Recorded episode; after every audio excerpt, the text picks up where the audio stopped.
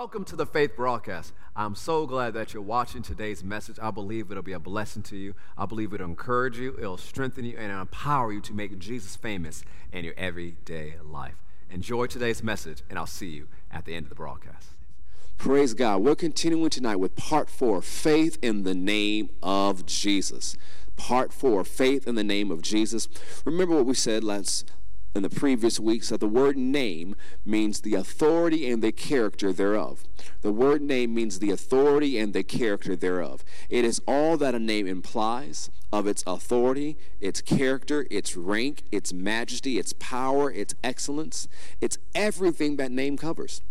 We said the word name means the authority and the character thereof. It is all that a name implies of authority, character, rank, majesty, power, excellence. It's everything that that name covers. And so when someone would say in the name in the name of, it is similar to saying by the power of. So when someone would go in the name of someone else, they were an authorized representative. They were authorized to carry out tasks on behalf of someone who sent them. In this context, to say in the name of us also say in his stead or on his behalf. Acts chapter 3, verse 6, one of our text scriptures for this series, in the New Living Translation says, But Peter said, I don't have any silver or gold for you, but I'll give you what I have. In the name of Jesus Christ the Nazarene, get up and walk. Notice what Peter said he said, I'll give you what I have. So let's do a few, a little bit of review for the next few moments. He said, I'll give you what I have. And of course, the word have means to have, to hold and possess. So what did he have? What did he possess? What did he have the right to use? The name. He had the name. He had the right to use the name. He had right to access what that name covered. He had the right to access what was included in that name. And one of the things we see in Acts chapter 3 and 4 that there is healing in the name, that you can receive healing from the name because healing is covered by that name. Peter knew that he had the right to use the name and administer healing in that name. Let's get down to Acts chapter 3 verse 12. We're going to look at a verse in the New Living Translation, verse 12 and verse 16. Peter saw his opportunity and addressed the crowd. People of Israel, he said, what is so surprising about this, and why stare at us as though we made this man walk by our own power or godliness? Through faith in the name of Jesus, this man was healed, and you know how crippled he was before. Faith in Jesus' name has healed him before your very eyes. The man was healed through faith in the name of Jesus. Go ahead and say it out loud and put it in the chat. Say, the man was healed through faith in the name of Jesus. The man was healed through faith in the name of Jesus. And so, as we said before, let's repeat it. First, who had faith in the name of Jesus? That's the first question we ask ourselves. Second, where did that faith come from? As we did a few weeks ago in reading Acts 3 and 4, we have no evidence that that man had any faith in the name of Jesus. We do see that he expected to receive something from them. However, we don't see any faith in the name. So, who had faith in the name? Peter and John. Where did that faith comes from? Well, how does all faith come from? Romans 10 17. So then faith comes by hearing, and hearing by the word of God. So, what did Peter and John hear? That they had the right to use the name. Because when we look at that, we'll see how faith came into the heart. So here in Acts chapter 3, they're ready to use that name. And so after we finish our review in just a few moments, we're going to look into what Jesus told them and what they saw concerning their use of the name. Once again, remember the word name means the authority and the character thereof. It is all that a name implies of authority, character, rank, majesty, power, and excellence. It is everything that that name covers. Now go with me to Philippians chapter 2, verse 5, where we left off last week.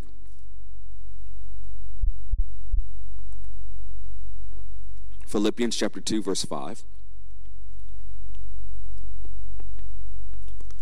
It says, Let this mind be in you which was also in Christ Jesus, who being in the form of God, did not consider it robbery to be equal with God, but made him, uh, himself of no reputation, taking the form of a bondservant, and coming in the likeness of men, and being found in appearance as a man, he humbled himself and became obedient to the point of death, even the death of the cross.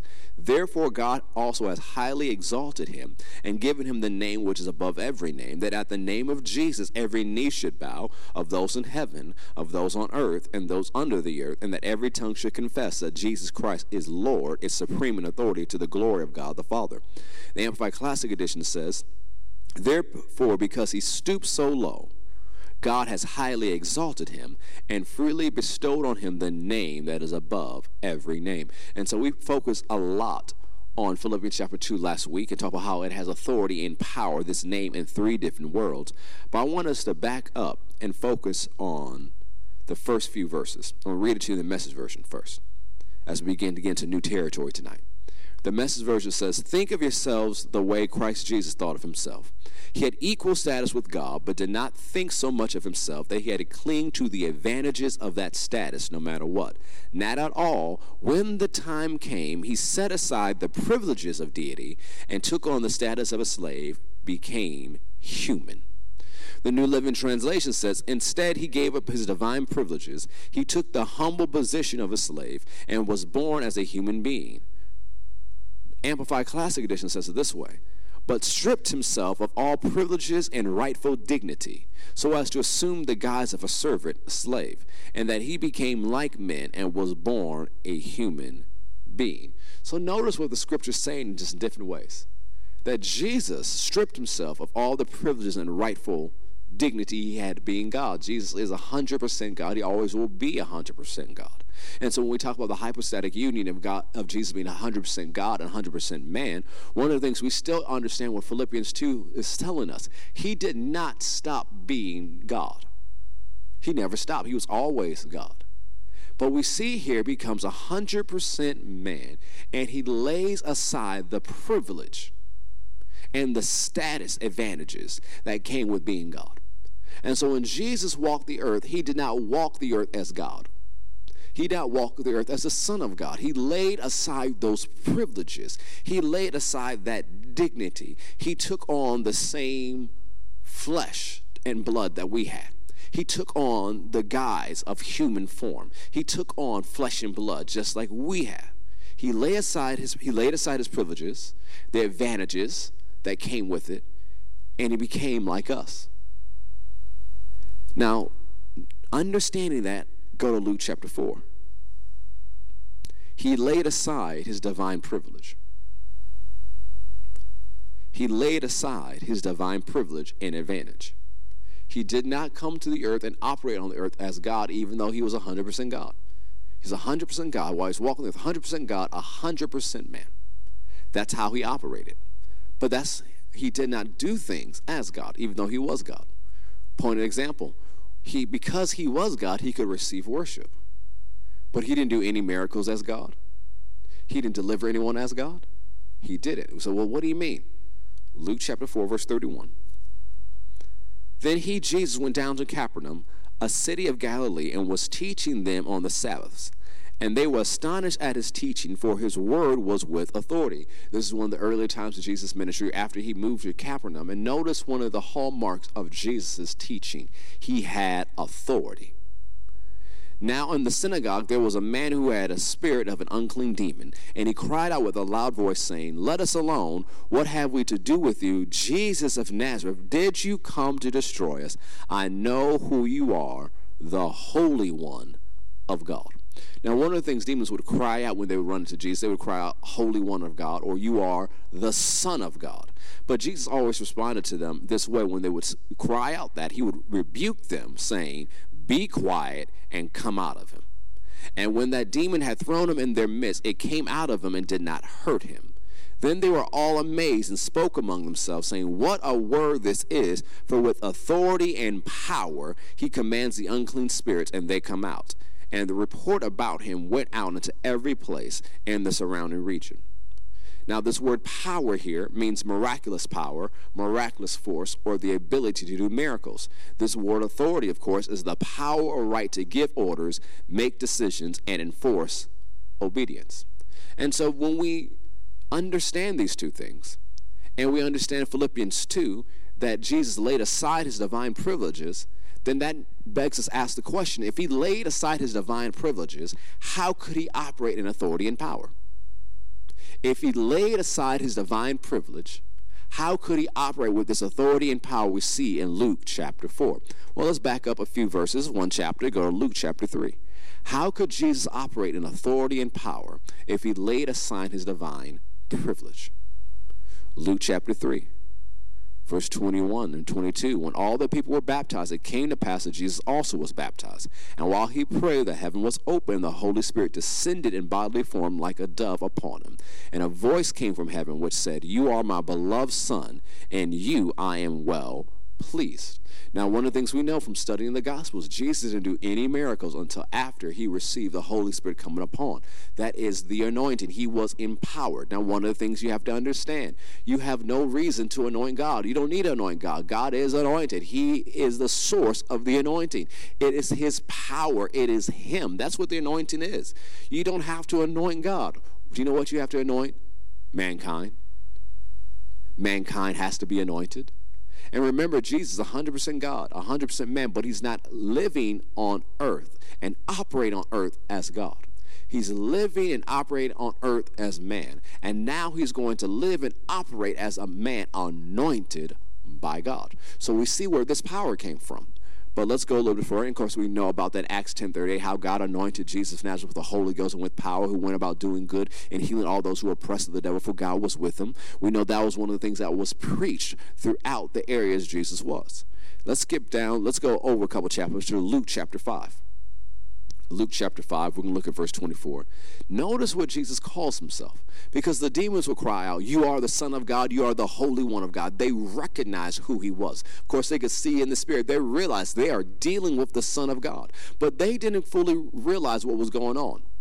They didn't think that Jesus could deal with them because he was the Son of God. They didn't think he had the legal right or authority because he was the Son of God. But notice, even though he is the Son of God and when he, you see it in John especially, he talked about himself being the Son of God. He did not operate on the earth as the Son of God. Notice what he said in Luke chapter 5, verse 24.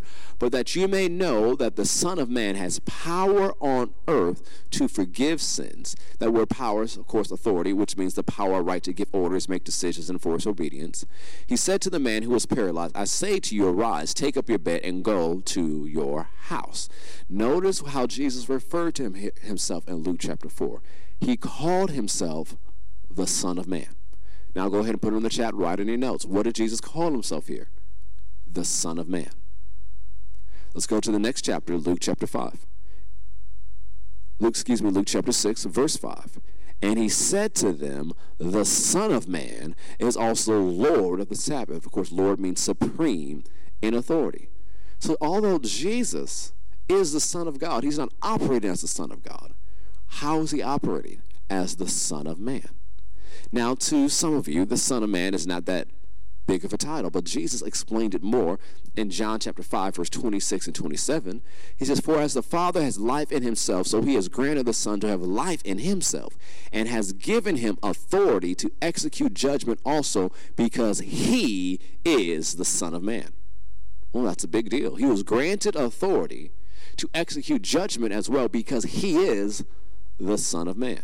Well, when you think about the title, the Son of Man, it's referring to what was revealed to the prophet Daniel in Daniel chapter 7. So let's go there. Daniel chapter 7, verse 13. And we'll get to how that affects you and how you can have faith in the name of Jesus. Daniel chapter 7, verse 13.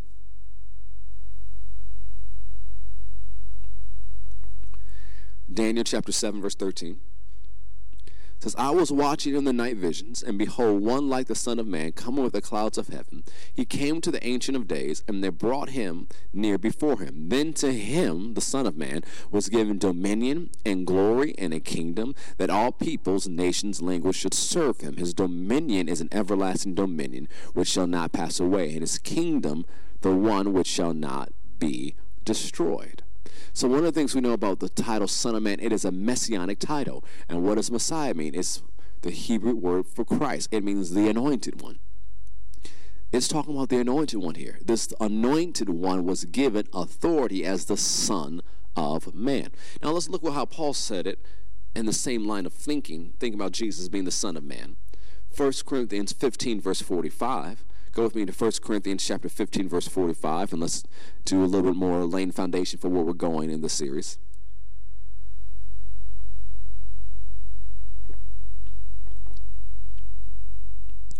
1 Corinthians 15, verse 45. And so it is written that the first man, Adam, became a living being. The last Adam became a life giving spirit.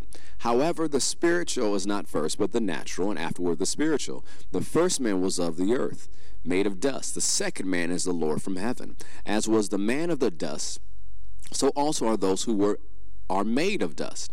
And as the heavenly man, so also are those who are heavenly. And as we have borne the image of the man of dust, we shall also bear the image of the heavenly man. Notice what it calls Jesus. It calls Jesus here the last or the second Adam.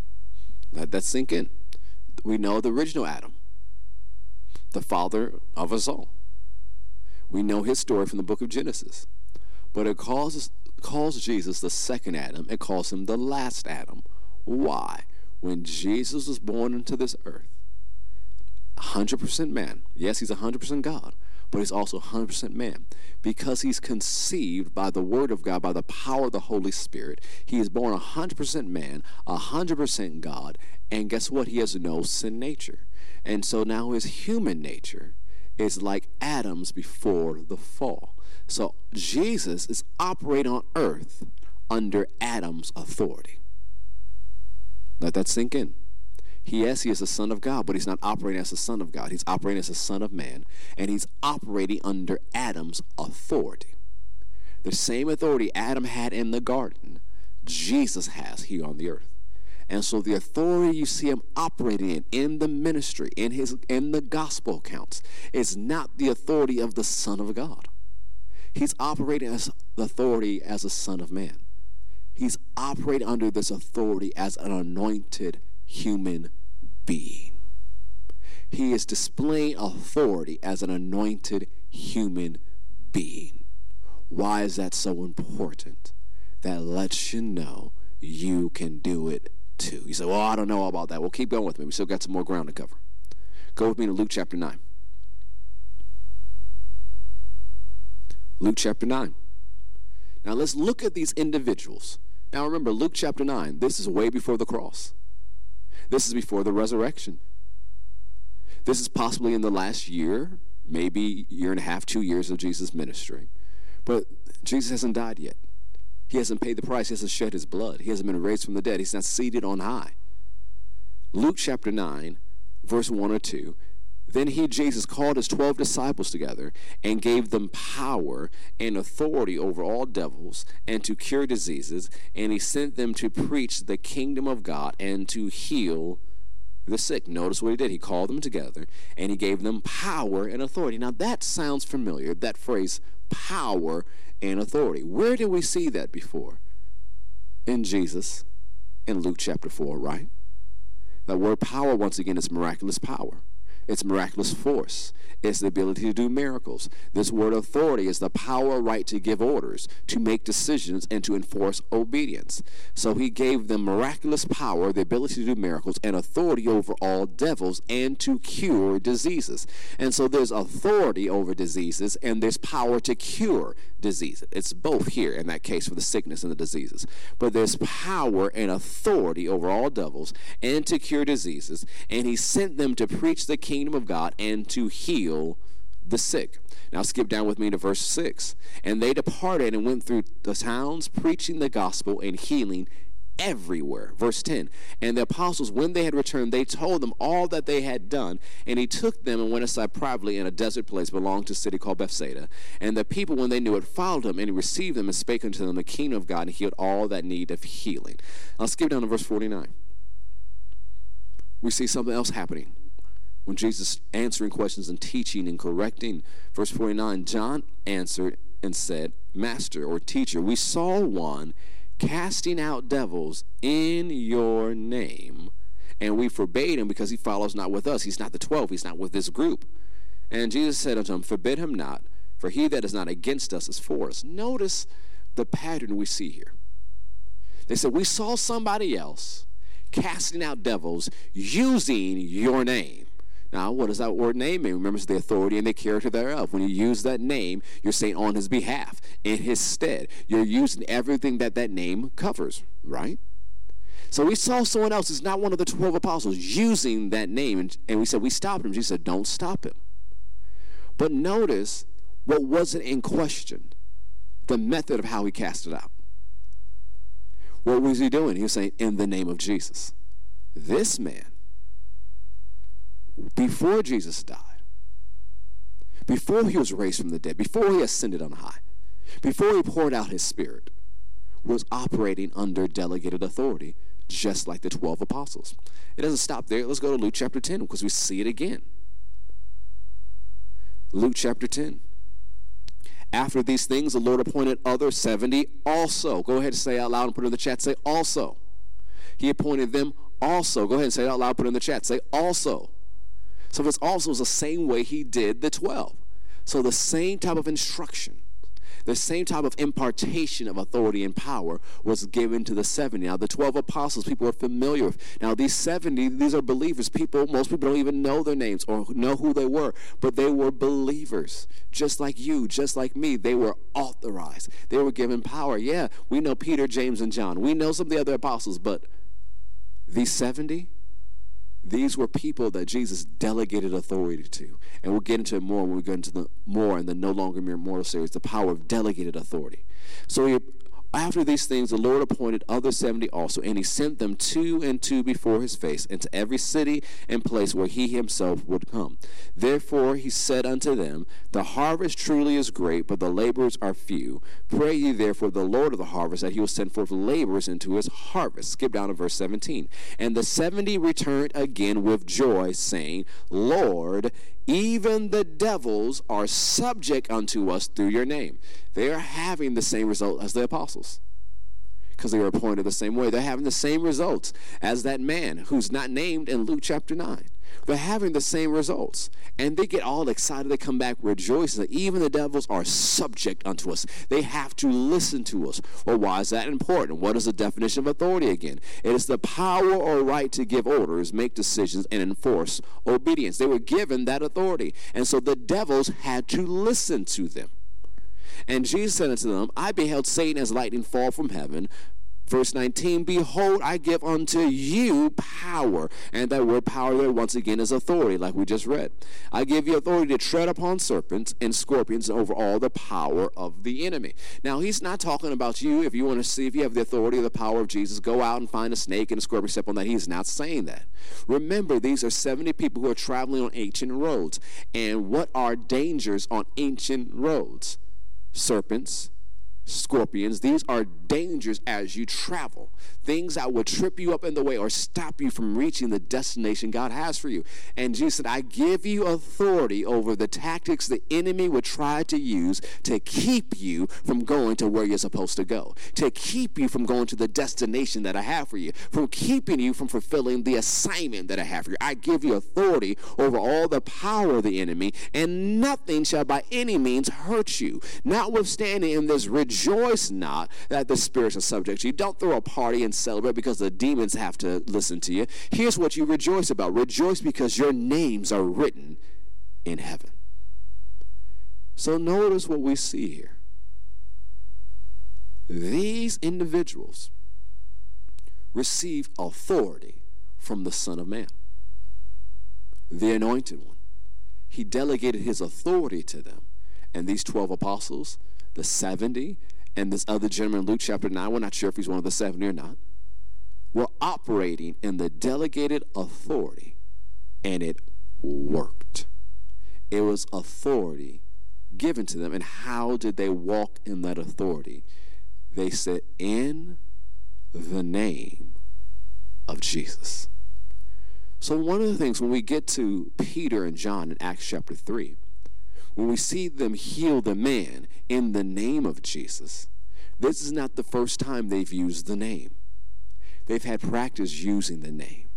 They've been instructed in using the name because Jesus told them to go forth and use the name. They saw 70 others come back to Jesus and they saw the results of them using the name. They saw the results of the other individual using the name.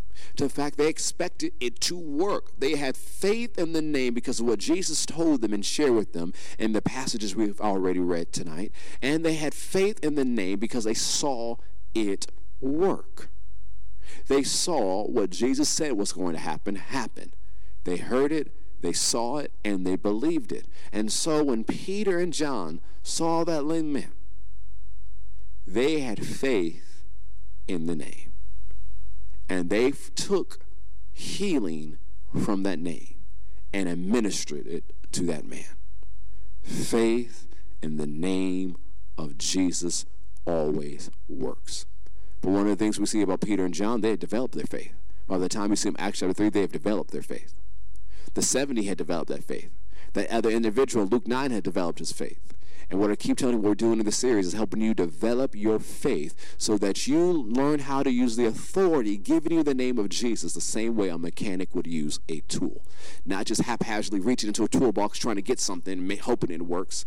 But no, you know exactly what tool to pick out, you know exactly what to do, and you're not guessing. You're able to use that authority correctly.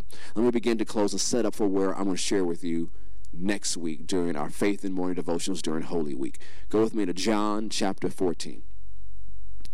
John chapter 14, verse 12, and we'll begin and we'll close it right here. John chapter 14, verse 12.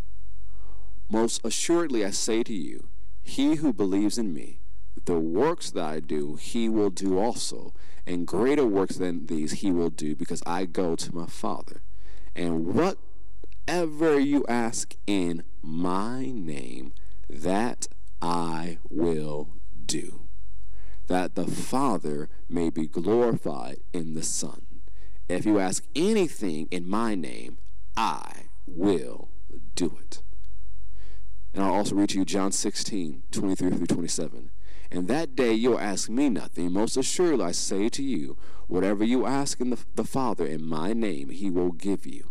Until now, you've asked nothing in my name. Ask, and you will receive, that your joy may be full. These things I've spoken to you in figurative language, but the time is coming when I will no longer speak to you in figurative language, but I will tell you plainly about the Father. And that day you will ask in my name, and I do not say to you that I shall pray the Father for you, for the Father himself loves you, because you have loved me and have believed that I came forth from God. So notice some of the things we've looked at it so far faith in the name, authority over devils, faith in the name to access healing.